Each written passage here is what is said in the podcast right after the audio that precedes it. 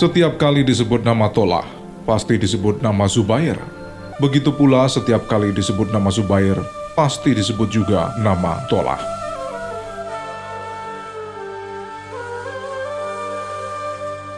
Karena itu, sebelum Rasulullah mempersaudarakan kaum muslimin di Madinah, beliau telah mempersaudarakan antara Tolah dan Zubair. Dalam sebuah hadisnya, Rasulullah Shallallahu Alaihi Wasallam bersabda, Tolah dan Zubair adalah tetanggaku di surga. Keduanya terhimpun dalam satu kerabat dan keturunan. Tolah dan Zubair mempunyai banyak kesamaan, Keduanya tumbuh berkembang di masa remaja dalam kekayaan dan kedermawanan, keteguhan beragama, dan keberanian.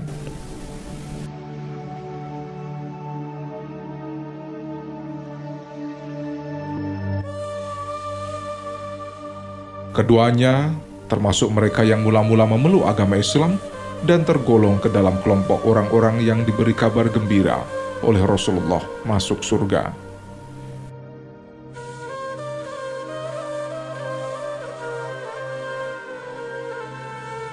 Keduanya juga tergolong enam sahabat yang diserai Umar bin Khattab untuk menggantikannya menjadi khalifah.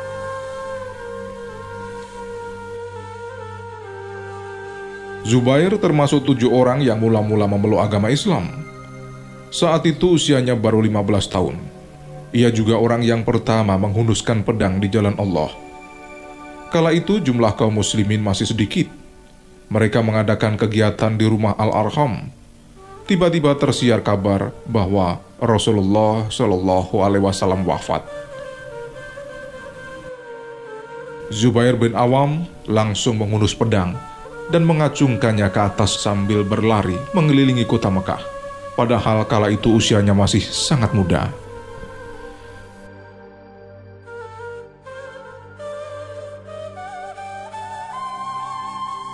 Meskipun Zubair seorang bangsawan, tapi ia tak luput dari siksaan kaum Quraisy.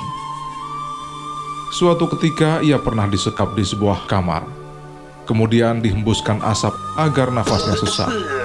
Lalu dikatakan kepadanya, "Tinggalkanlah Muhammad itu, nanti engkau akan kami lepaskan."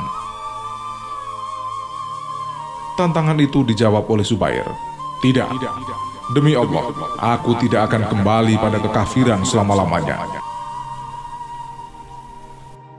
Zubair mengikuti hijrah ke Habsi dua kali.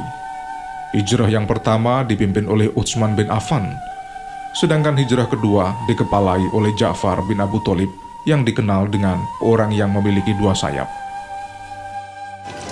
Ia selalu ikut serta dalam setiap peperangan.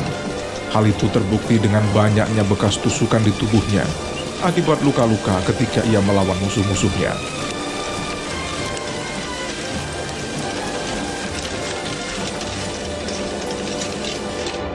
Ketika perang Uhud usai dan pasukan Quraisy kembali ke Mekah, ia dan Abu Bakar diperintahkan untuk mengejar pasukan tersebut.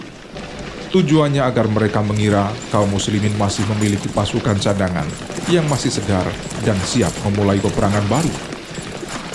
Maka berangkatlah Abu Bakar dan Subair memimpin 70 tentara Islam Meski kaum Quraisy memperoleh kemenangan di akhir perang Uhud, namun mereka terkecoh dengan adanya pasukan Abu Bakar dan Zubair yang menyusul. Seperti yang diperkirakan Nabi, kaum Quraisy menyangka itu adalah pasukan inti kaum muslimin. Karena itu, mereka pun lari tunggang langgang dan kembali ke Mekah.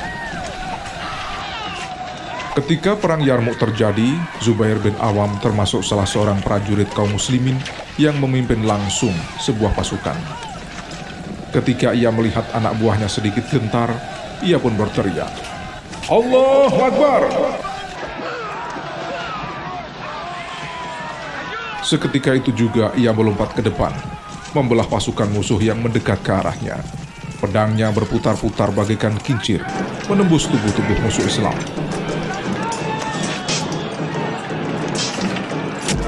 Zubair bin Awam sangat mendambakan mati syahid.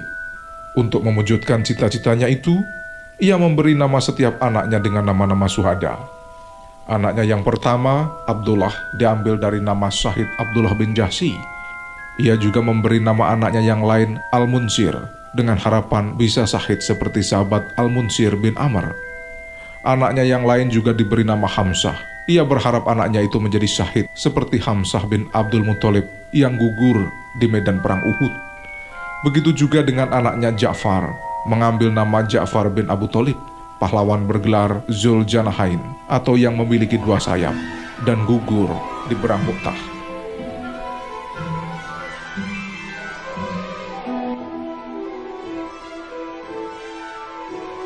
Kelebihannya sebagai panglima perang tergambar pada dirinya secara sempurna.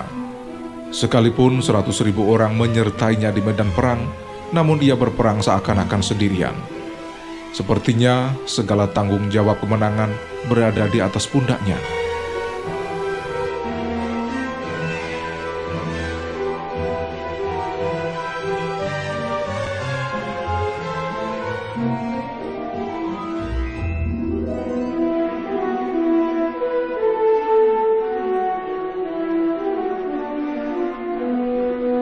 Ketika pengepungan Bani Khuraisah berlangsung lama tanpa membawa hasil, Rasulullah mengirimnya bersama Ali bin Abu Thalib. Sambil berdiri di depan benteng musuh, ia berseru, Demi Allah, biar saya rasakan sendiri apa yang dirasakan Hamzah bin Abdul Muthalib. Atau kalau tidak, kami akan tundukkan benteng mereka.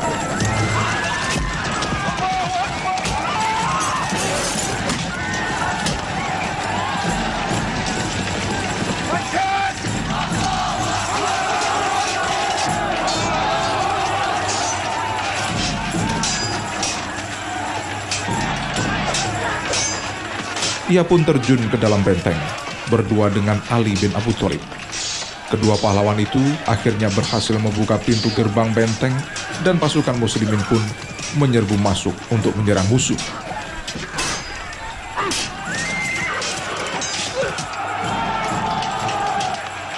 Ketika terjadi perang Hunain, Zubair bin Awam melihat pimpinan musuh yakni Malik bin Auf sendirian ingin melarikan diri.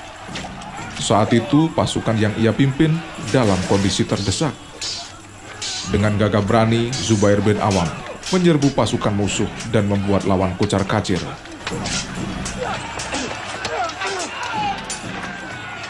Kecintaan dan penghargaan Rasulullah kepada Zubair bin Awam sangat luar biasa. Dalam sebuah hadisnya, beliau bersabda, "Setiap nabi mempunyai pembela, dan pembelaku adalah Zubair bin Awam."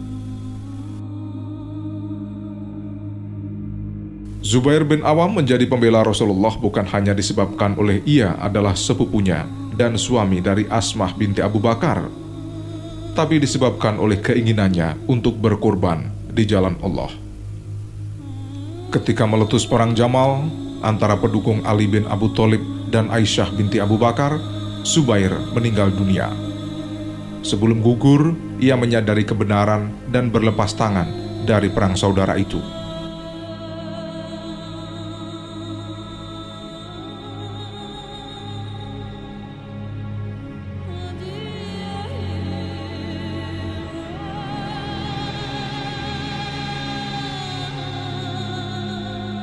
Namun karena api fitnah terus berkobar, salah seorang pendukung Ali bin Abu Thalib sempat mengintainya dan akhirnya menusuknya dari belakang. Saat itu, ia sedang melakukan sholat. Si pembunuh itu pergi menemui Ali bin Abu Thalib dengan harapan Ali akan senang dengan apa yang ia lakukan. Apalagi si pembunuh itu membawa pedang Zubair yang sempat ia rebut.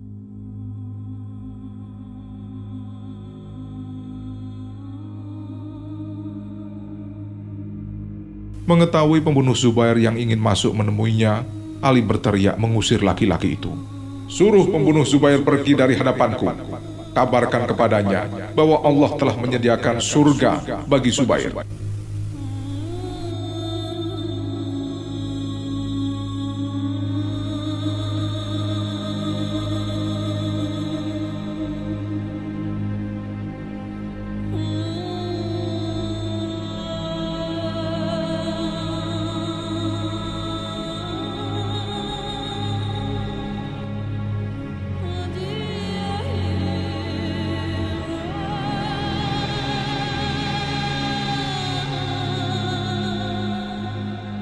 Ketika pedang Subair diserahkan kepada Ali, Khalifah keempat itu menciumnya sambil menangis. Demi Allah, pedang ini telah banyak berjasa digunakan oleh pemiliknya untuk membela Rasulullah Shallallahu Alaihi Wasallam dari segala mara bahaya.